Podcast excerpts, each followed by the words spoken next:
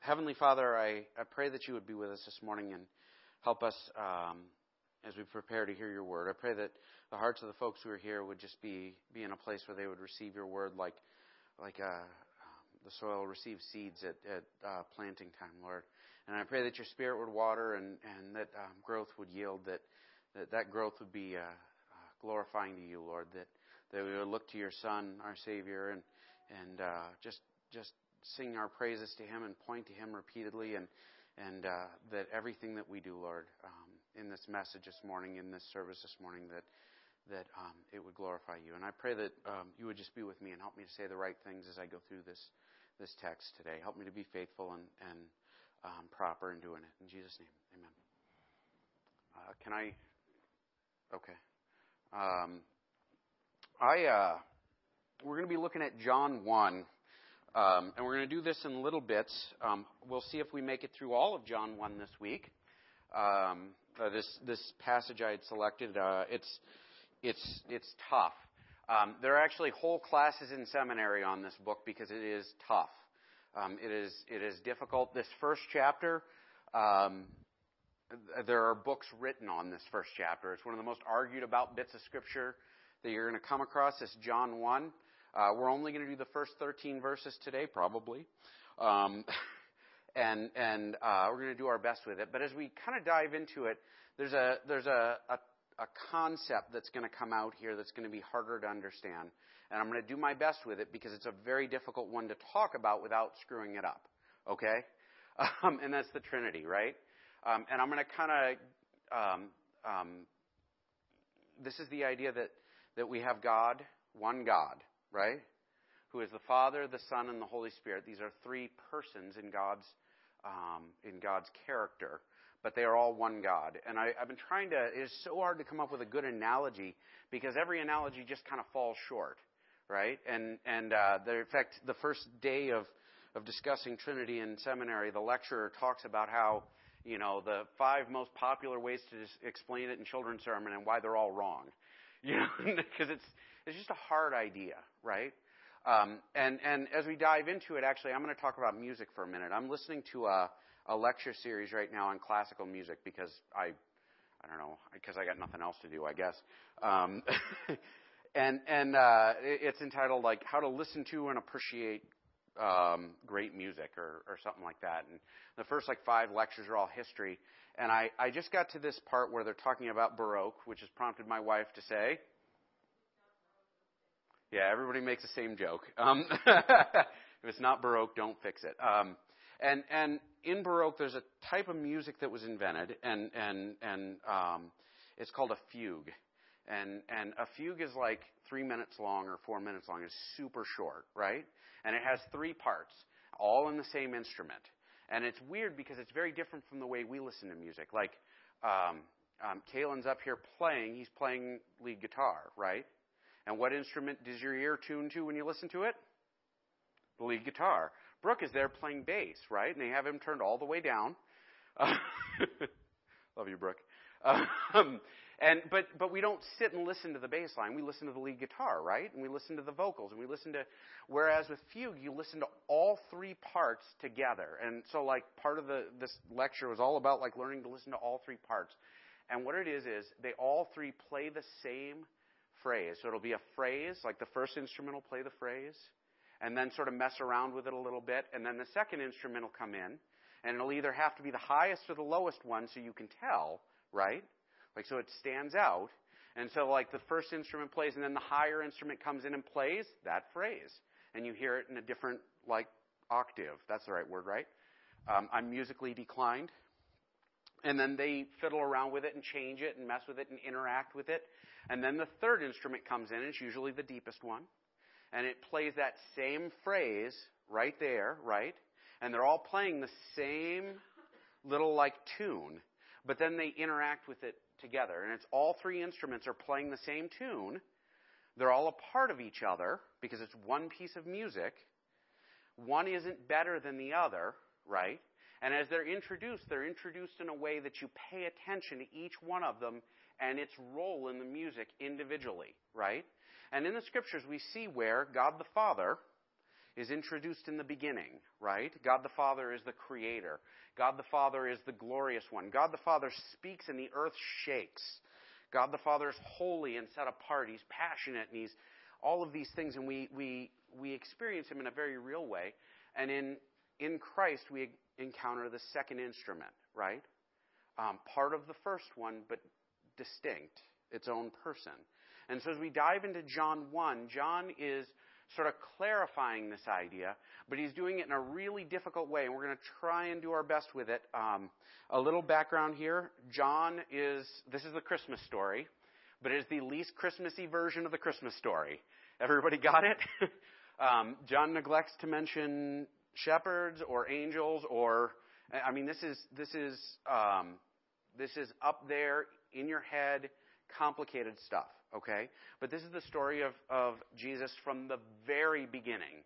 It's a little like saying, well, let me tell you a story, but I got to back up to the very beginning. I was born in, got it? So John goes all the way back and tells the big version of the story. He is writing his gospel after the other ones. The other disciples are actually probably all dead at this point. John is the last man standing. He's the only one who died of natural causes. In prison. But he's in his 90s. This is at the end of the first century. He is a very old man, and he probably dictated a lot of this book. But John is writing well after all the others, and he's answering questions the other guys, like, raised. That people are like, well, wait a minute. If Matthew says this, what does that mean about this? Or Mark talks about this, what does that mean? And so John does a really good job of relaying the gospel into the culture that they're writing to, right? Which is because there are no Jewish people in Israel anymore. Okay, in 70 AD, the Romans came through, burned the place down, and exported everyone. They moved all the Jews out, and nobody lives in Israel who's Jewish, and it was illegal to practice the Jewish faith in Israel anymore. That was the end of it, right? Because the Romans were just sick and tired of messing with them. And so, like, John is writing, and some of his audience is Jewish people, but that's the smallest part. Some of them are pagan Greek people, right? These are people who just don't know who the God of the Bible is, and so they practice their other religions or whatever. All of them are Greek, though. Everybody with me? Everybody in the whole world was Hellenized. It means they were Greeked. I made that word up. Not Hellenized. That's the scholarly word. Greeked is. Everybody spoke Greek. Everybody understood Greek philosophy. Everybody, like, saw the world from a Greek perspective. And then you had a big crowd of Jewish Greeks. Hellenized Jews is what they were called. And they had a very weird perspective on God. And, like, that shapes how John writes, okay? We're going to get into that in a second. So John starts in the beginning, right? In the beginning was the Word. And the Word was with God. And the Word was God. And he was in the beginning with God. That's the first two verses. Now watch this. In the beginning, anybody recognize that phrase from somewhere else in the Bible? That's Genesis 1:1, right? And why does he do it that way? To make the point that before the creation came about, before time and space and Legos and small children and everything else came into existence, before anything was God and the Word, right? So he's saying, in the beginning was the Word, and the Word was with God. So God is there before the creation, before time, before everything, and the Word is with him. The word he uses there for Word, yeah. The Greek phrase, the Greek there is logos. Everybody with me? Say it, logos. Logos is a complicated word, and it had a lot of meaning to everyone, and all their meanings were different. But John picks it because everybody has a different perspective on it. Everybody with me? Anybody who is a Christian would immediately recognize logos is Jesus, right? Anybody who is a Jewish person would see logos and they would think, well, logos means wisdom. It means the Torah. It means, like, all of these things. And so they would look at it and they'd say, oh, yeah, like, he's talking about the Scriptures and he's talking about the idea of wisdom. Of course the Scriptures were with God before he created the world, right? Now, that's important. So a Jewish person reads this, and that's what they get out of it. A pagan Greek would read it, and logos for them was a philosophy term that refers to sort of this perfect knowledge that exists outside of creation, or outside of the world we live in. They didn't see it as creation. So like this perfect version of knowledge. Everybody with me? And this perfect version of knowledge is like this out there idea. And like we might be able to work closer to it or further away from it, but like there was no interacting with it like in an immediate sense. And so John writes, and he uses this word knowing, that everyone has an idea of what it means. And he's doing that because he's drawing everyone into an argument, right? They don't know they're about to get an argument. Everybody with me? So John is a very clever writer. Can I have my slides back, or are you still messing with them? Okay. She takes them away every once in a while. I can't see what I'm doing anymore. So the other thing I wanted to talk about here, it's up here. The word was. See the word was up here? That word was is written in Greek because everybody spoke Greek, and it's in what's called the imperfect tense, all right? Now, the tense is like we have past, present, and future, right? We sort of have imperfect, but it doesn't mean the same thing. What John is writing is he's saying, listen, before the creation, outside of the creation, the word was with God. And the way he's saying was, it means that the word was continually with God, meaning that the word existed outside of the creation, always was there, always will be there. Everybody with me? Now, he does that on purpose because in a couple verses, when he talks about the word stepping into the world, he stops using that tense and he uses a different one to indicate, hey, he just showed up. All right? Because what John is saying is the Logos always, always, always existed. There was never a time when the Logos didn't exist. And that's really complicated because if God created time, like I'm saying always, what's always? Always is time. Right? Like, so you can't even really understand it from our perspective. It's super, super, super tough. But just be aware, like, always is as good as it gets. The Logos always was. Why is this important? Well, because John is making a case for the fact that Jesus is God. Everybody with me? He's beginning to lay this groundwork. But he's drawing in these other guys. And we'll explain why in a second. Whoa, that's not where I wanted to be. I'm sorry, you weren't done. Can I have the next slide? Sorry, Jess is like, she recognizes when I screw up my slides. And so she's back there fixing it while I'm talking, which is why she doesn't fall asleep during the sermons. I assume. All things, this is 3 and 4, all things were made through him, and without him was not anything made that was made. In him was life, and the life was the light of men. Now, so he says, listen, all things were made through him. So now the Jewish reader is reading this, and he says, well, of course, through wisdom, God would create the world. That makes sense, right? Of course, through like the Torah, through the word of God, through this like knowledge that God gives us of himself, he would create the world through that. That makes sense. No argument here. The Greek, like pagan, would read it, and he's saying, oh, wow, all things were created through the Logos, except there's a him there, right? And they're like, well, that's kind of weird. But, like, all things were created through the Logos. That makes sense. It makes sense that wisdom would be a part of the world coming into existence. But what the Christian would read is, through Jesus, the world was made. Through Jesus, the world came into existence. Jesus is literally the expression of God, right? Like I met my wife at some point 100 years ago. It was a long time ago. And when we met, she was just this person, right? Until we started talking. Once we started talking, I began to understand who she is, because a great deal of who we are is sort of expressed in our outward talking, right? And part of what John is playing on is this idea that God is, God's expression of himself comes through Jesus. Like his full revelation of himself. He reveals himself, he identifies, he shows himself. When you say, God, show yourself, it's Jesus that we see, right? Because that's how God like puts himself out there. And so for a Jewish or a Christian reader, it is very hard to do this without the text in front of me. Can I have it back? Okay. For the Christian reader, the Christian would read it and they're saying, oh, through Jesus, everything was made. Without him, there was nothing that came into existence, meaning he is pre-existent. Nothing in the creation is there without Jesus. Jesus is, in him was life, and the life was the light given to men. Now, life and light are recurring themes in this book. We're going to hear a lot about them from John. But what John is doing here, watch this. He says, in him was life, and life was the light of men. So he begins to play out this idea of darkness and light, right?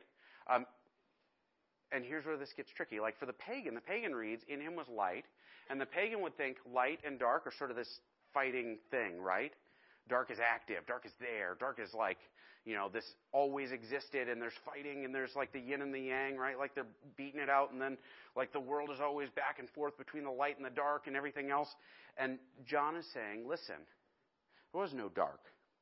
There's this life and the light that was in him, and light that was given to men, all knowledge of what the world can be, all life that we have, everything is given to men by Christ, right? So breathing of life into us, the whole 9 yards, is a gift from Jesus. Anybody lost yet? This is kind of tougher, right? It's not like, and then the shepherd showed up. It is a tougher passage. But we'll get there. Part of this is that God is revealing himself to men. God is showing who he is to men.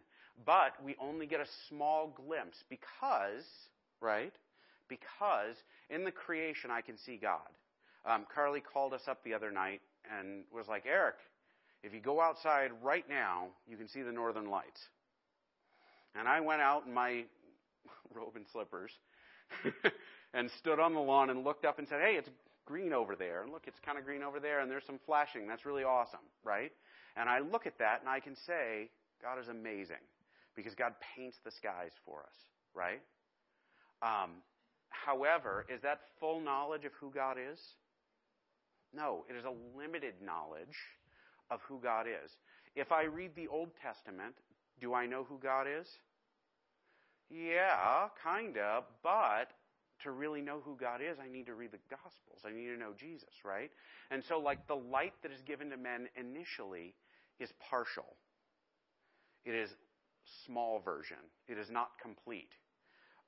It's a little like, have you ever sat in a dark room and, like, turned on a light and your eyes hurt?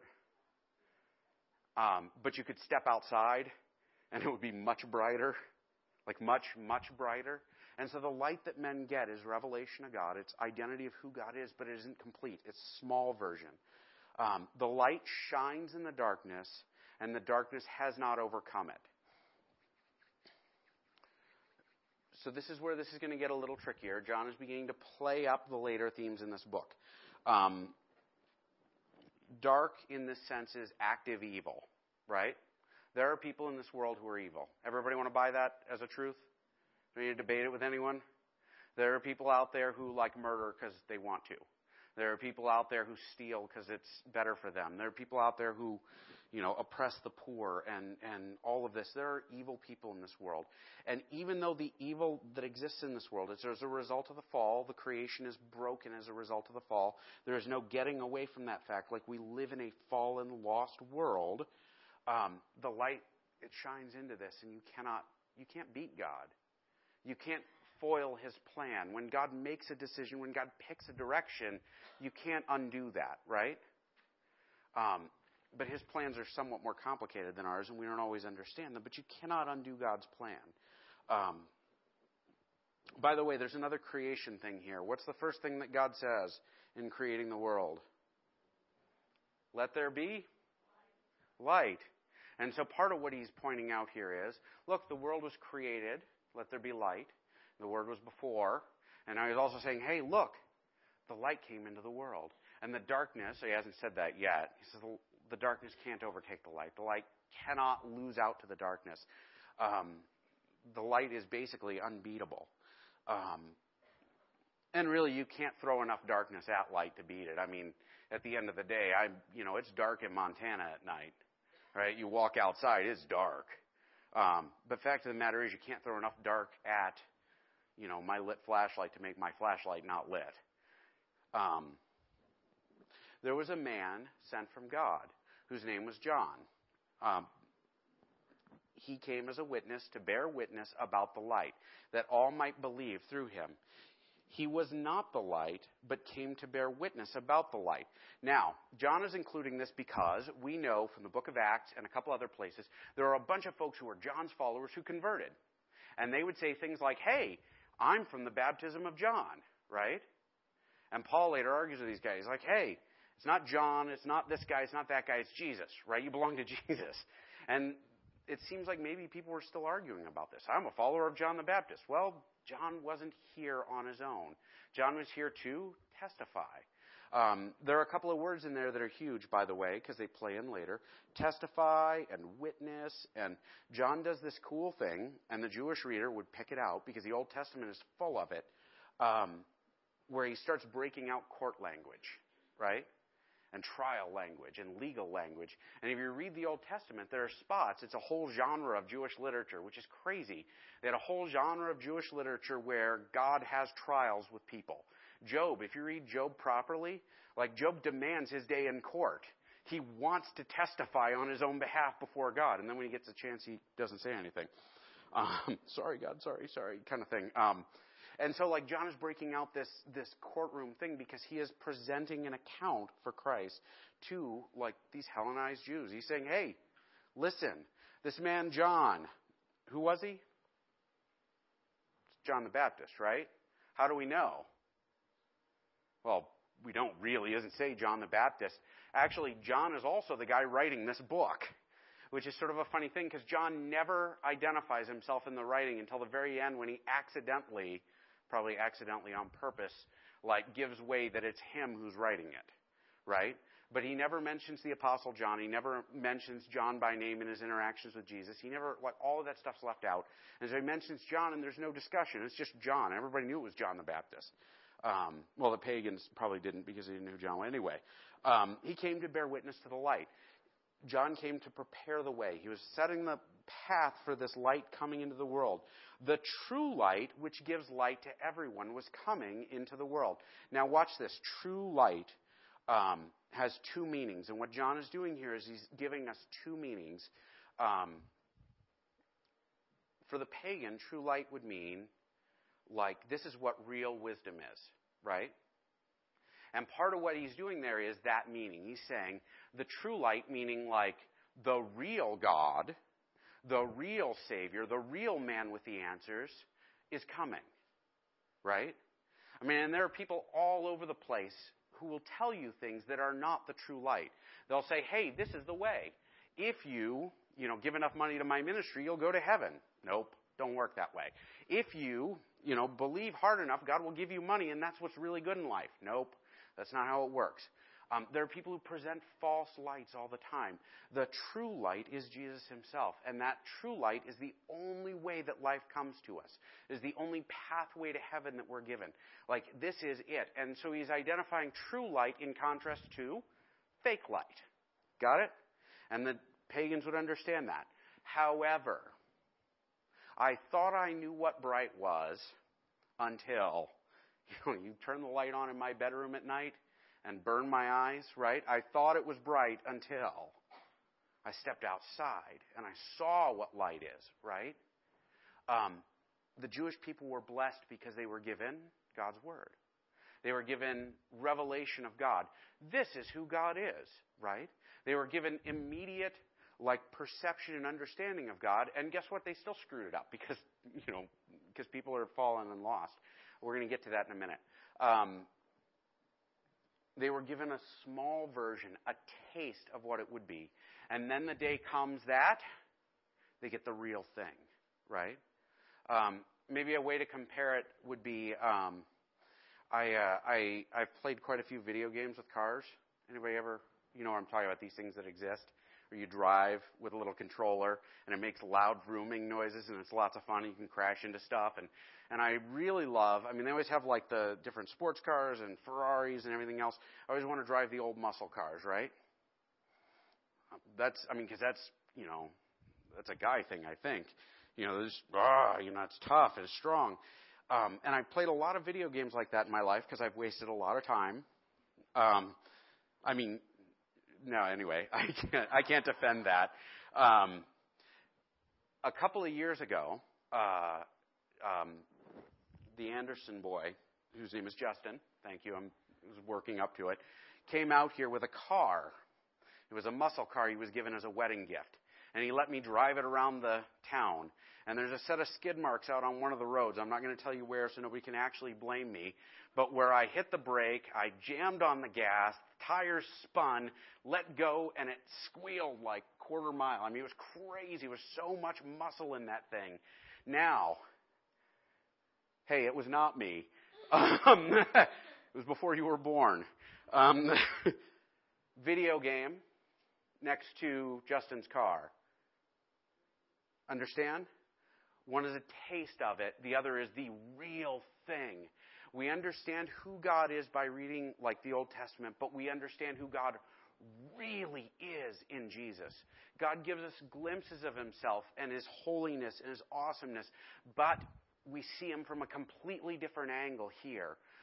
God's like big, huge, awesome presence is throughout the scriptures, but his personality is easiest to read in Christ because it's that second instrument that comes in and starts playing the same tune that God's always played, right? But it's a different, like, voice. And so God steps into this world. He fully reveals himself. He, like, is the true light compared to the smaller version of the light that we had before. That's the other meaning John's putting out there. Everybody understand this? Everybody's still awake? Say, I'm not awake if you're not awake. It's tough, I know. So this true light is coming into the world, meaning he is stepping out of his proper abode, right, and into the story. It's a little like being an author. I'm not an author. I do not write novels.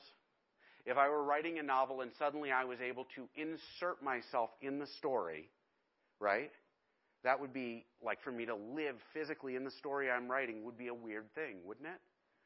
But that's as close as I can compare. God has created. He has set history. He has like planned things out, and then he steps into the story.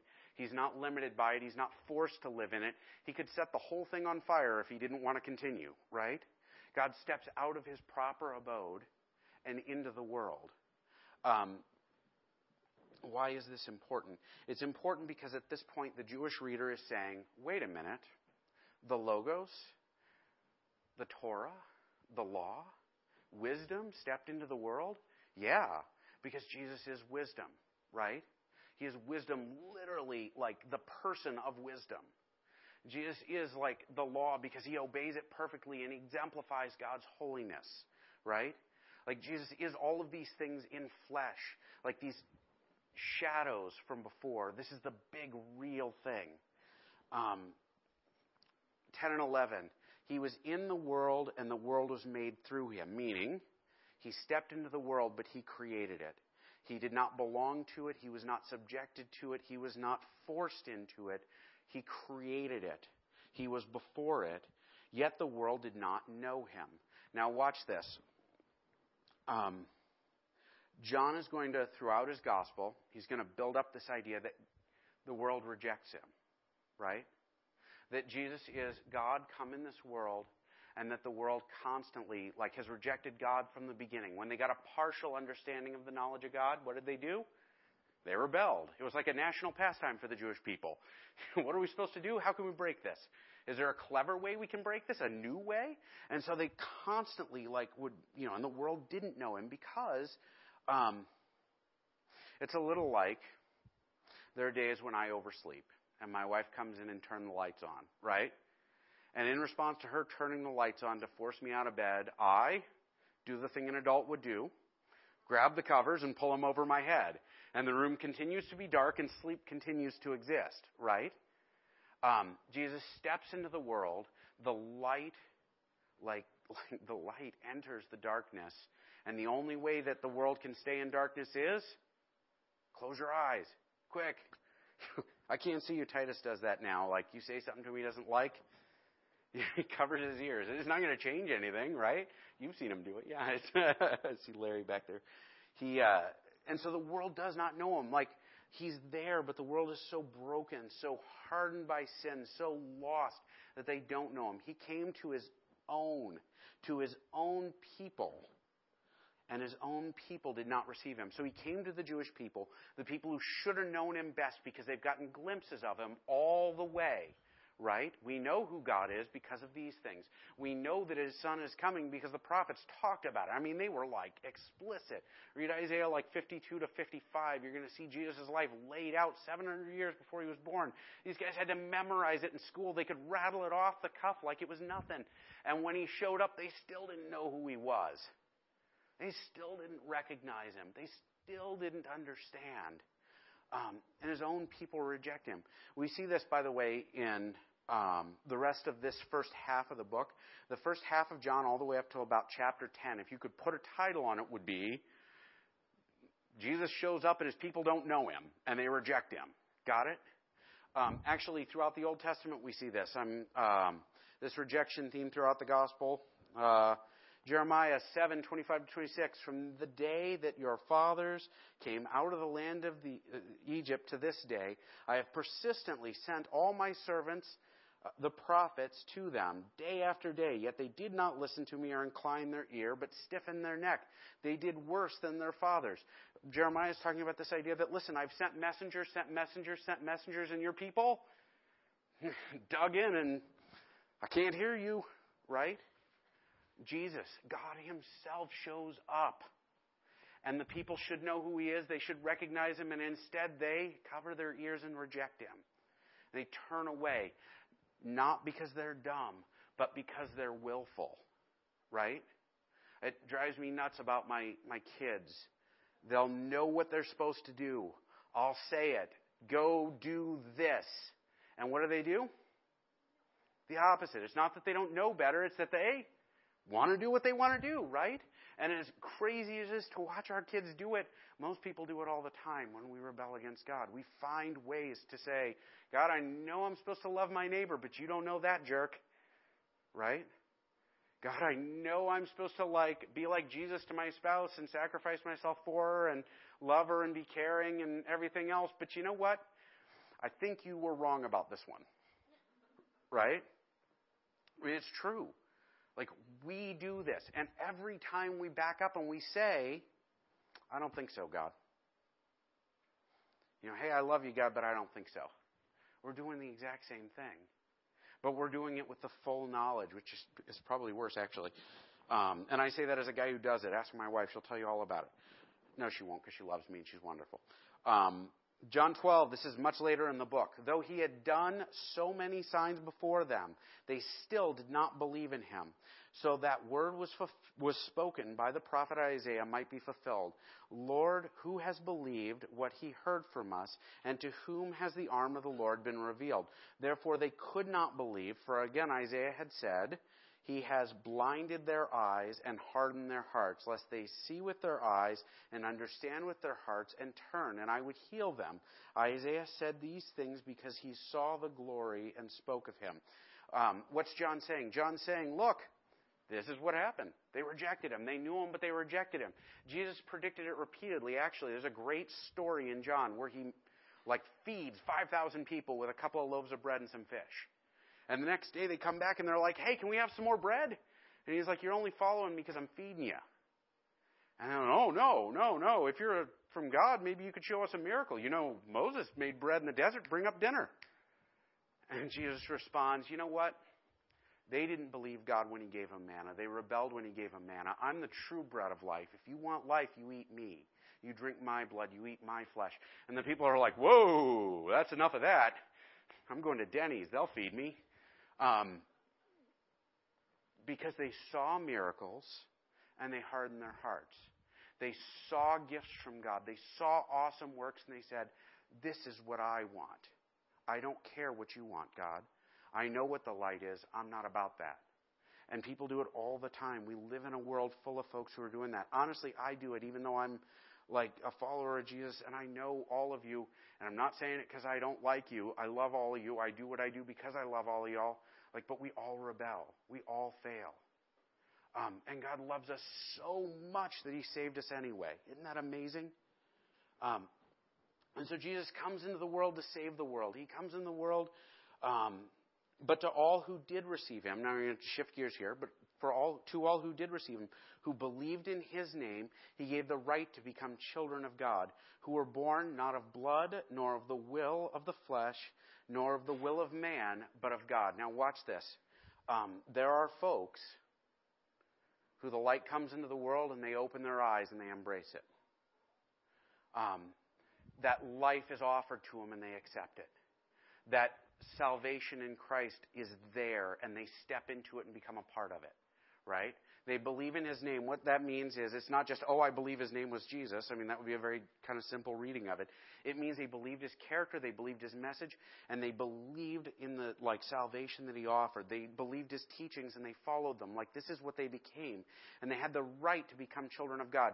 Now watch this. Children of God is how they referred to Jewish people, right? So the Jewish reader all of a sudden is like, what? I'm a child of God because of Abraham's promise. And what John is saying here is it's not about the promise. It's not about who your parents are. It's not about where you're from. It's about believing and following Jesus, period. And it's not because you want it. It's not because you're trying real hard and you're so awesome. It's because God loves you and stepped into the world to save you. Can't do it on your own. Can't work it up on your own. It's not because you deserve it. It's because God loves you beyond description. Despite our rebellion, despite closing our eyes, despite the fact that, honestly, my rebelling against God is every bit as bad as the guys who nailed him to the cross. And he still died for me, and he still died for you. That is amazing. Now, why is it a big deal that John started at the beginning? First off, it's because Jesus is a big deal. Got it? Jesus is not a guy who just passed on through. He is a big deal. He is a big enough deal that he can save us. He is a big enough deal that he can make us into brand new people. He created the world. He recreates us time and again, right? That's when, by the way, right here, he talks about we're born not of the blood and all this. We see this again in John chapter 3, preached on it about 6 months ago. Born again in order to enter the kingdom of God. That's what he's talking about, right? Born of God's will, born of his spirit, which is the third instrument, but we're not talking about that today. What does this mean to us? It means, first off, that there's assurance there. As bad as I've ever been, I can be saved in Jesus. As bad as you've ever been, as much as you've rebelled, as much as you've done wrong, God can forgive you. He continues to love you, right? Second, it means that the end is not the end. If God created everything, he's outside of creation. That means my family members, my loved ones, everyone who's gone for now continues to exist because the God who made everything can bring them back. And that's one of the promises we're given, that the resurrection will happen in the end, and everybody who has passed will rise again to be judged, right? And those in Christ will be called into heaven. And so, like, those of y'all who are here mourning, we talked about, honestly, I've talked about a lot of people who've died here in the last few months. And, like, I promise you, every one of them, we have assurance because God is that big that they're not gone. But that's something to trust. It's something to have hope in. That's why Christmas is worth celebrating. And finally, it means that that light that we carry around in us. Who was here for the Christmas Eve service? Always end the Christmas Eve service the same way, right? Pass out candles, and we light a candle, and we spread it out, and it sort of spreads like a tide, right? And by the end, everybody's got a lit candle in their hand. It means that those of us who are lit like with the light that Jesus brings into this world, that salvation that Christ provides, that new life. We carry that light with us in the world. And there are those who are going to encounter you, and they're going to say, I don't know what makes that guy's life so bright, but I want a part of it, right? There are those who will encounter you and will look at the light and say, man, you are too bright. Get out of here. And they'll hate you for just having it. But our job is to carry that light and to share it with everyone we encounter. John does an amazing job of telling us about the birth of Jesus in a very different way in terms of his bigness and his awesomeness, in terms of like what we're called to be. We're called to believe in his name and then to carry the light he gives us into the world. My challenge to you today, I'm a little long, I'm sorry. My challenge to you today is to carry that light with you, is to carry that hope with you, is to believe and follow that man, that God who created you. Understand God's Son before everything loved you, before everything planned to die for you. Let's pray and carry the light with you. Share it with those you encounter. Heavenly Father, I pray that you be with us today and this week. And Lord God, as we kind of come out of the Christmas season, Lord God, I pray that we wouldn't forget that you came into this world, that the light invaded the darkness, and that we wouldn't forget our inclination to not believe, to reject you, Lord, that we're like every other sinner that ever was, Lord. We're always inclined to rebel, but that your will saves us, that your love and your heart and your master plan is what brings us out of the darkness. In Jesus' name, amen. Let's close.